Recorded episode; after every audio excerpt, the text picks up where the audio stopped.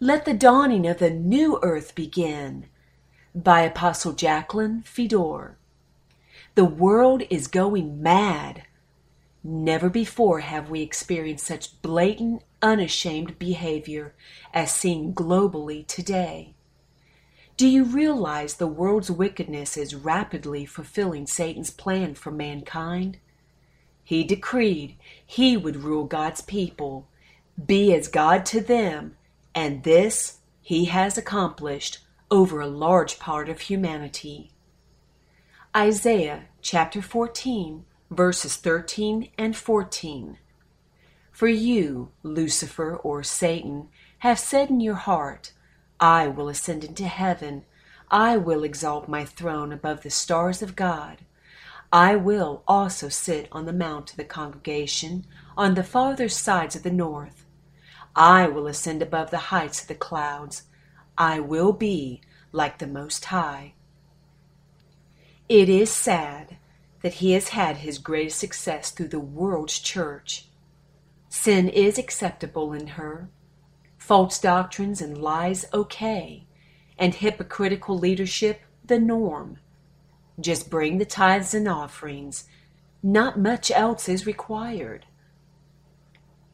Revelation chapter 18, verses 2 through 3, describes her perfectly. And he cried mightily with a loud voice, saying, Babylon the Great, the name given to all the world's churches, secret societies, any form of religion, regardless of what or who they worship, is fallen, is fallen, and has become a dwelling place of demons, a prison for every foul spirit, and a cage for every unclean and hated bird. For all the nations have drunk of the wine of the wrath of her fornication. The kings of the earth have committed fornication with her and the merchants of the earth have become rich through the abundance of her luxury. Daily, more and more disillusioned people fall away straight unto Satan's side, angry at God, mad at the church, and turn to a lifestyle that further backs Satan's aspirations. All the while, they honestly believe they're doing exactly what they have chosen for themselves. A battle between heaven and hell is raging, but few are even aware. Time is running out. The final phase of the battle is approaching, and a last ditch effort on Satan's part is being executed to draw people to his side, do things his way, thus causing them to stand as evidence before God. They are the lawless, the unrighteous, his. Look at his evil marking on them through the many tattoos. More than half the world has them, not understanding their significance or their importance to Satan's cause, or that they are breaking God's law. Leviticus chapter 19, verse 28 You shall not make any cuttings in your flesh for the dead, nor tattoo any marks on you. I am the Lord. The skull and crossbones, wings, etc., on their clothing is also confirmation of who they belong to. Satan is harvesting people that will fit his kingdom of darkness, while the Lord is setting aside ones that suit the kingdom of light. Father is looking for a people that will love him and therefore obey his law, unlike Adam and Eve, who parented this lawless race. 1 John chapter 5 verse 3 For this is the love of God that we keep his commandments and his commandments are not burdensome. John chapter 14 verse 21 He who has my commandments and keeps them it is he who loves me and he who loves me will be loved by my Father and I will love him and manifest myself to him. He is looking for ones with a nature like his to build a new society, a new culture, a new world. He wants the earth filled with children that are in his image to replenish the planet, returning order, harmony, and perfection as he originally created it to be. 1 Corinthians chapter 15 verse 49 And as we have borne the image of the man of dust we shall also bear the image of the heavenly man. He is always watching for people of like mind to help bring the new world into being, a people that will always seek his advice, knowing only in him is their absolute perfection. In fact, he will only use a humble people that truly understand they cannot do anything of value without him. John chapter 15 verse 5 states plainly, I am the vine, you are the branches. He who abides in me, and I in him, bears much fruit, for without me you can do nothing. Unlike Adam and Eve, who had no concept of evil, these enlightened ones understand the consequences of disobeying God's laws.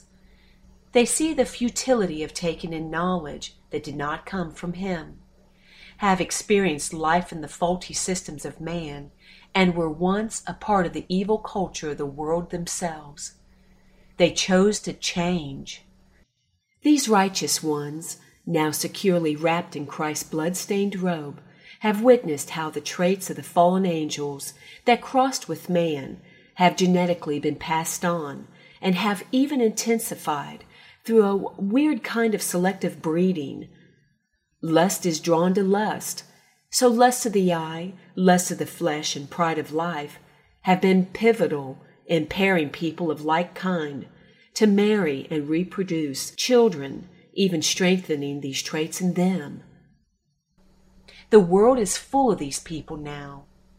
That is why, over the decades, the family unit has weakened Morals and manners around much of the globe have become something of the past, no longer taught in the home or schools. Filthy language is universally used. Innocence is lost at an early age at an alarming rate. Modesty is a thing of yesteryear. You can see openly the world's competitiveness, the need to be top dog, with money, sex, and power the thing to be sought after. God's chosen people, without any doubt, understand all this has come about through man's continued indulgence in the original sin. Choosing the wrong knowledge and therefore seeking guidance from the wrong kingdom. What can man do to remedy this? Nothing. Yes, you read correctly. Nothing. Understand, we cannot fix or change the world. Mankind has tried over and over, and it just gets worse. Why? Because God has condemned it. This world is not His, it is the handiwork of Satan. The world we live in is an abomination to this planet and all creation on it. God promised us He would destroy it. Mankind has already brought a curse against ourselves many times over by trying to rectify things ourselves. Jeremiah chapter 17 verse 5 reveals this truth. Thus says the Lord, Cursed is the man who trusts in man and makes flesh his strength, whose heart departs from the Lord. Pretty plain. So, do we still want to look to the people of the world for answers to life's problems? Look at the example of King Josiah. All the kings before him were wicked. They served other gods and did evil in the sight of the Lord. God said he would destroy them and their land. 2 Kings chapter 22 verses 16 and verse 17. Thus says the Lord, Behold, I will bring calamity on this place and on its inhabitants. All the words of the book which the king of Judah has read, because they have forsaken me and burned incense to other gods, that they might provoke me to anger with all the works of their hands. Therefore my wrath shall be aroused against this place, and shall not be quenched. His words will not come back void. Josiah thought he could change God's mind by doing all he could to restore true worship. He tore down the high places used to worship false gods. He held a large Passover feast, greater than any other celebrated before. He did away with all that practiced witchcraft, really tried his very best to fix things, restore things, and please God. 2 Kings chapter 23, verses 26 through 27. It did not work. Nevertheless, the Lord did not turn from the fierceness of his great wrath, with which his anger was aroused against Judah, because of all the provocations with which Manasseh has provoked him. And the Lord said, I will also remove Judah from my sight, as I have removed Israel, and will cast off the city Jerusalem, which I have chosen, and the house of which I said, My name shall be there. So, what happened to Josiah for all his efforts to change the things God said he would destroy? He died in battle. 2 Kings chapter 23 verse 29.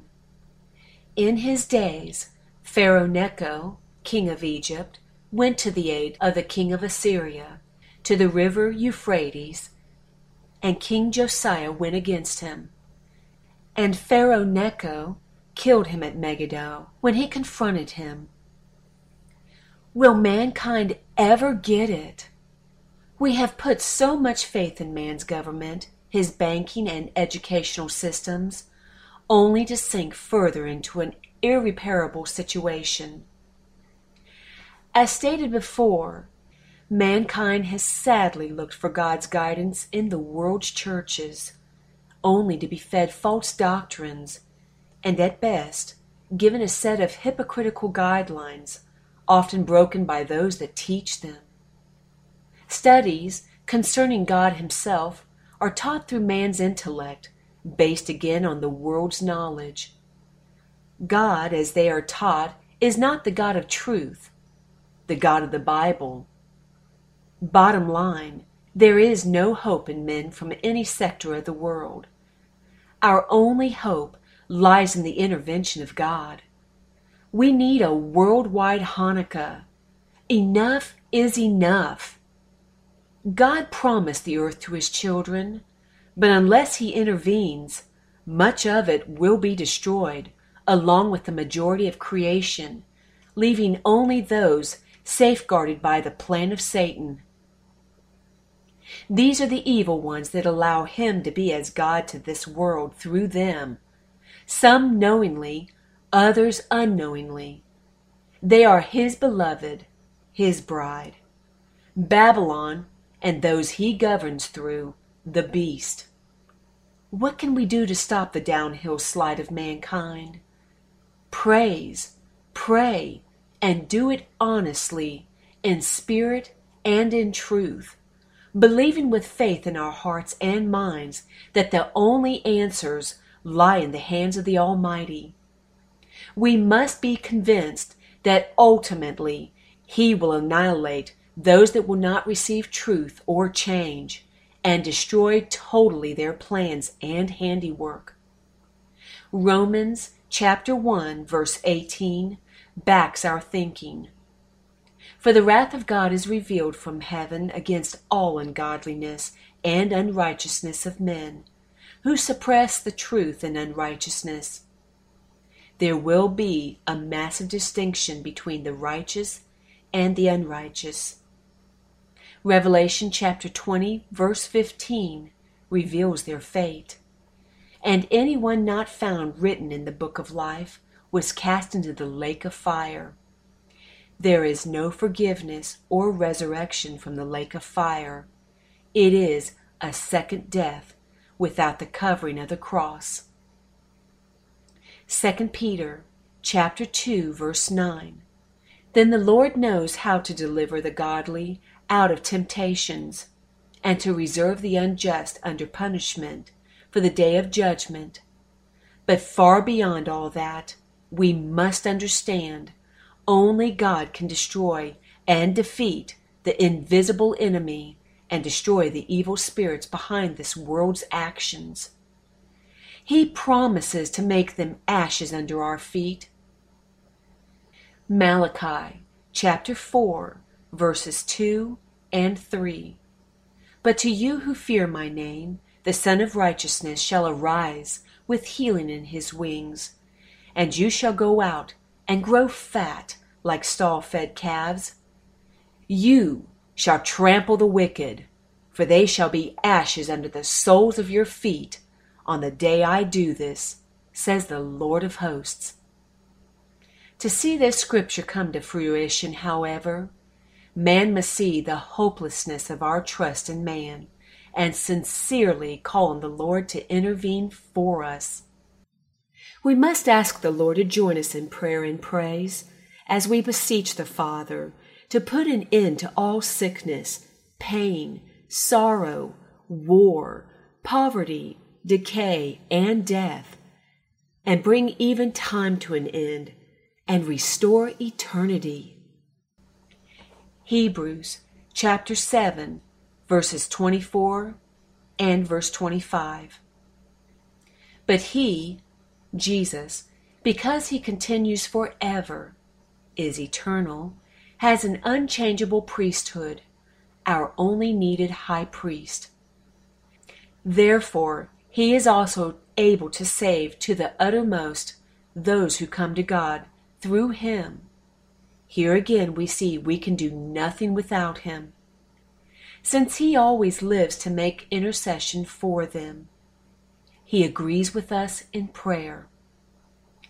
Hebrews chapter 2 verse 12 saying, I will declare your name to my brethren in the midst of the assembly. I, Jesus, will sing praise to you. We battle through prayer and praise with the Lord holding the reins. The weapons of our warfare are not carnal, but they are truly mighty through God. He has done all things for us. He died to set us free from the consequences of the original sin, which was ironically an insult to him, in that Eve chose the knowledge of Satan over the Son of God, who was the Word. How gracious the Lord is!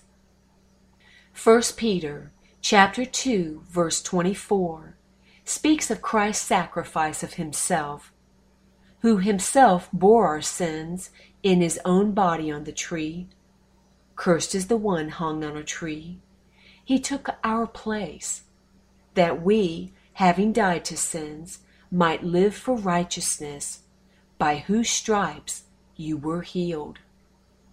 The Adamic altered race continues to walk in the original sin, however, reenacting it daily and increasing the evil it produces.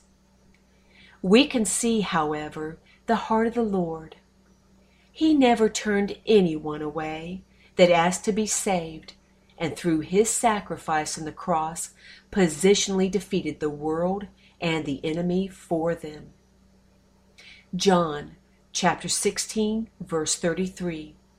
These things I have spoken to you, that in me you may have peace. In the world you will have tribulation, but be of good cheer. I have overcome the world. He overcame it all, but we must leave our attachments to the world and the enemy he defeated behind us in order to walk in that victory.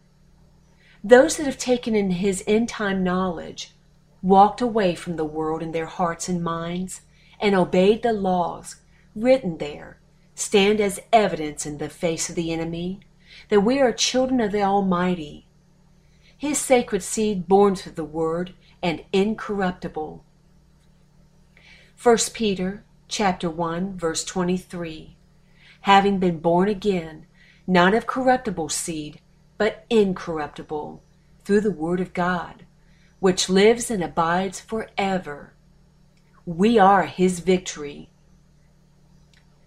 A few years back, June 8th, 2011, to be specific, we and our readers cried out to God to set us free from the enemy and his world. The results were astounding. Truth was revealed that forever changed our thinking, our perspective on things, and helped us to cope with the end time advancement of the enemy. We announced the time we would be crying out to God locally as well as to all the different time zones. So we would be as one voice crying out to God from the earth, begging Him to intervene, save His people. Let's do it again. Those that frequent our website have largely grown in number, so our voice will be much, much louder. Our hearts and minds are full of His knowledge our decisions are determined by the knowledge of and obedience to His law. Our conviction is stronger, and our minds are firmly set on Him for the answers to man's catastrophic conditions, as well as our future on this planet.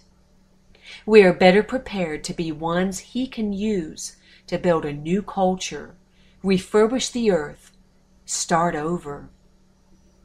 2 Peter chapter 3 verse 13 Nevertheless we according to his promise look for new heavens and a new earth in which righteousness dwells. All will be perfect and in right standing with God. Revelation chapter 21 verse 1 and verses 4 and 5 Now I saw a new heaven and a new earth for the first heaven and the first earth had passed away. Also, there was no more sea. The sea is symbolic of the restless, lawless sea of humanity. And God will wipe away every tear from their eyes. There shall be no more death, nor sorrow, nor crying. There shall be no more pain, for the former things have passed away. He will demolish, exterminate, destruct, utterly destroy all sin, lawlessness, along with those that walk in it. Then he who sat on the throne said, Behold, I make all things new. And he said to me, Write, for these words are true and faithful. In closing, the Feast of Hanukkah is coming, friends. How perfect is the timing!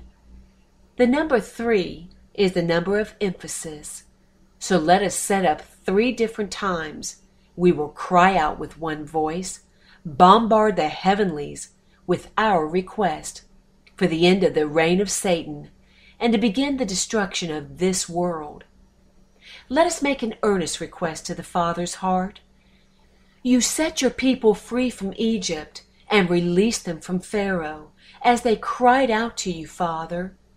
You are not a respecter of persons. So set us free from the world and Satan, and let the dawning of the new earth begin. Set us free.